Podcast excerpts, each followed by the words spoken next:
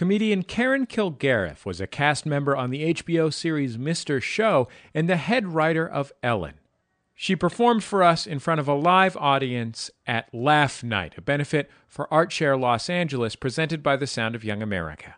Let's go to the stage and comedy from Karen Kilgariff. Um, hi. Thank you all for coming out here. Um, did anyone here see uh, the We Are the World video that they made? did anyone watch that?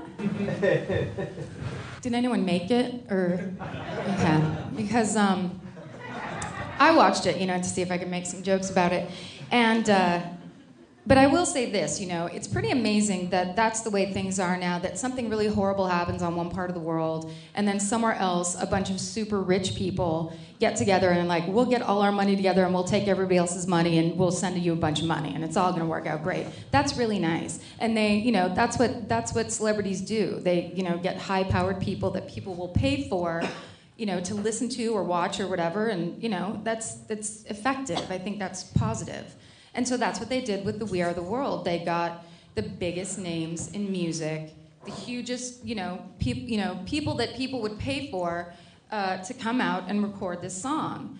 Um, and it's just like the We Are the World from the 80s, exactly. So I'm watching the video, and of course, all that in mind, the first person that comes on the screen when the song starts, Justin Bieber.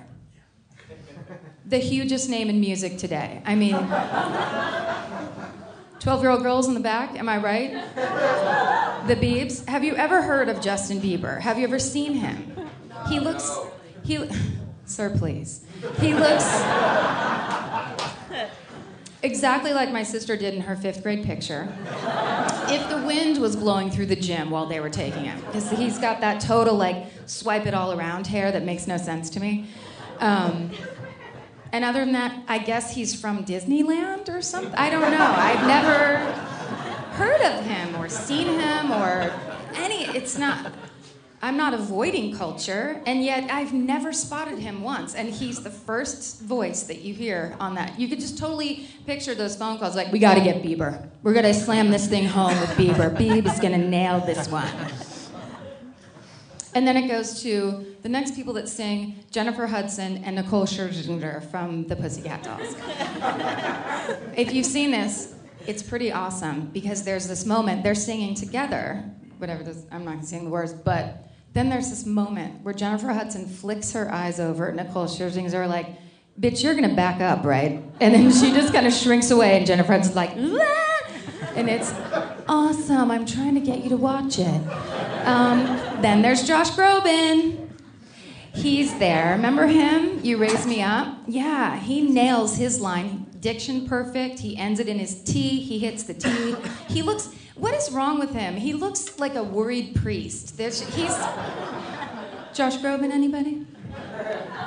Because they thought, you know, let's get the Gregorian chant people going. You know, they'll, they'll buy this single if we've got that guy.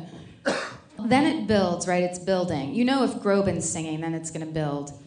And then it gets to the Cyndi Lauper part from the 80s one, the well, well, well, well. But who is it today? Barbra Streisand. I know, right? Amazing. And she's wearing a cream pantsuit. Hi, I'm obsolete, and I'm Barbra Streisand. When it came on, I couldn't have been more embarrassed if it was my own mother doing it. I was like, no, oh my God. Take off those tinted glasses. What are you doing? Stop it. and then for me, it just went downhill from there because they would do these panning shots of the crowd. I had no idea who any of the people in the crowd were except for Vince Vaughn, you know, because you got to get a tall guy in there, right? It makes people feel better in times of crisis. And uh, I don't even remember. I don't know any of those people. For one second, I could have sworn I saw Kathy Griffin over on the left, which I would have. Lo- of course, it wasn't her, but I would have loved that. Like everyone else is singing for Haiti, and she's like, "Whitney's on crack!" Like over on the side. That would have been awesome. That would have been a great idea. But no. And then for the Michael Jackson part, you remember the Michael Jackson part from the 80s they have that part in there, the exact same clip that pans up. It's like his penny loafers, and it goes up to his gorgeous brocade jacket. and uh, sunglasses, and he's singing. But then, because it's mo- so modern, they kind of flip in video of Janet, so she's singing next to him. Except for clearly they didn't give her like an eyeline or any kind of direction, so she, just looks super crazy and nervous. It's like she's a Taliban prisoner that's like singing a song, like "Help me, please, someone rescue me." the Michael Jackson part made me realize Hollywood has a serious problem. They just won't accept the fact when someone dies, that means they get to stop performing. they just should get they should get to. It's like that should be the rule. But it's like no, no people want to see him. They people no, let's try to practice living in a world where there isn't a Michael Jackson. We can do this. I think it'll be okay. I think we're gonna make it. Let maybe Bieber will step up to the plate and just start Whoa, he can, he's such a good dancer. Wow, great disco songs or whatever. I don't know. The last best thing that I did, best meaning worse, um, is I went to last autumn. I went to a corn maze, and uh, anyone?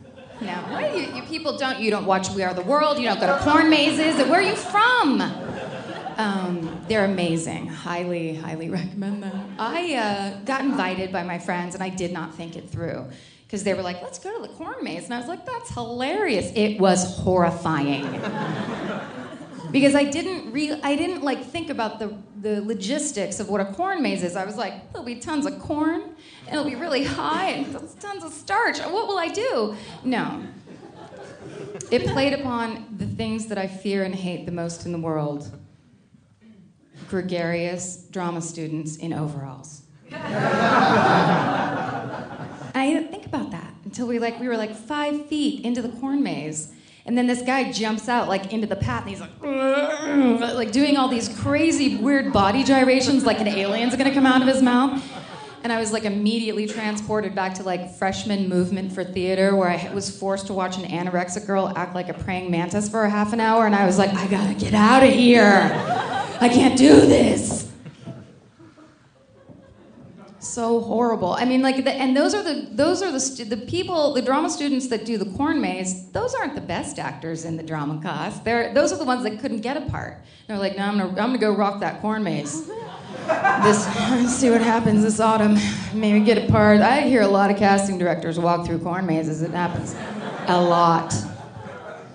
So there was just every different type of horrible actor in the corn maze. So then, the, like the first one, because and then it's surprising and scary. So the first one's just guy that just j- like jolted out. Then it's not the right word. Bolted out, jutted out, came out of the side corn, screaming, but just screaming like a lunatic, like a total madman, because he probably was a paranoid schizophrenic and he thought, I'll just dial my meds down a little bit and really nail this gig. He's probably a Meisner guy.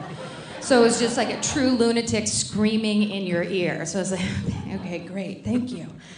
Um, meds, the meds are good. You need to go back on those. And then we just kept moving along, just like just powering through. And then who steps out up here is the the goth overweight girl whose rage is palpable. Uh oh, shoot! I hate looking in the mirror. I know you, lady. I know your game. I respected her though because the outfit she was wearing in the corn maze, the haunted corn maze, I know was the exact same one that she was wearing when she clocked off at Hot Topic. And I really think that's, I respect that ability to go from day to corn maze that she ha- obviously has. Then there's the guy that's going to change it up. He's at the he's down further along and he's already there. He's not going to jump out at you. He's not doing anything except for staring at you with these huge ghoulish eyes in a really creepy way and he's really tall and thin and he's just going to horrify you with eye contact.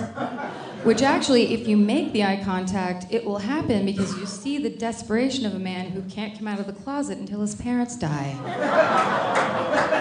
Right? That's not something you want to look at. You're horrified. I'm retelling it to you in a fun way. Imagine what it's like to look at it.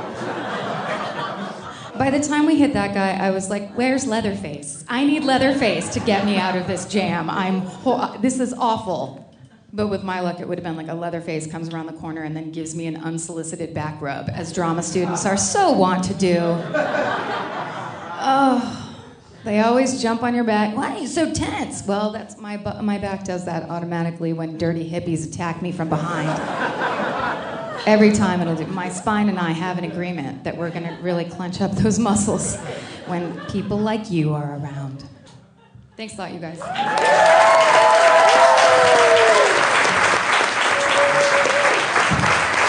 it up for Karen. They're very funny. They're very talented. Karen Kilgariff. Karen Kilgariff is a stand up comedian and writer based in Los Angeles. She performed for us at Laugh Night, a benefit presented by the Sound of Young America for ArtShare Los Angeles. You can find out more information about ArtShare, an organization that provides free arts classes for kids in LA, at artsharela.org.